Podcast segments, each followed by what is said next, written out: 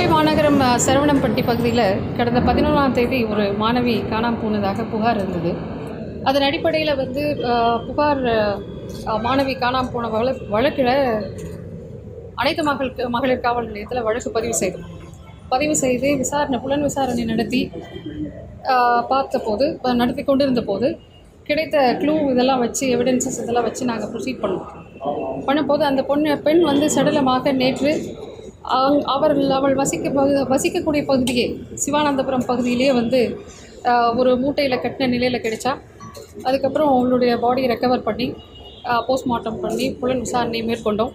மேற்கொண்ட வகையில் அந்த பெண் ஆனவள் அவங்க வீட்டில் அவங்களுடைய குடும்ப நண்பராக இருந்த முத்துக்குமார் என்பவரால் வந்து கொலை செய்யப்பட்டு அவளை ஒரு மூட்டையில் கட்டி அவளை அங்கே வீசியதாக தகவல் கிடைத்தது. அதன் அடிப்படையில் முத்துக்குமாரை நம்ம வந்து கைது செய்திருக்கிறோம்.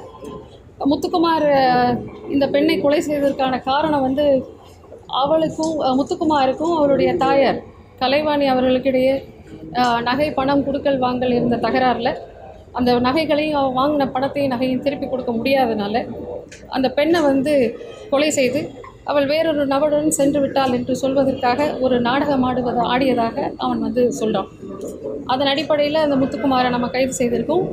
இப்போ வந்து புலன் விசாரணையில் அந்த வழக்கு இருந்து வருகிறது. மேற்கொண்டு கிடைக்கக்கூடிய தகவல்களை வைத்து இந்த வழக்கானது நீதிமன்றத்திற்கு எடுத்துச் செல்லப்படும். அது இன்னும் புலன் விசாரணை நிலையிலேயே இருக்குது கைது செய்யப்பட்ட முத்துக்குமார் இது பற்றி அது பற்றி எங்களுடைய புலன் விசாரணை இது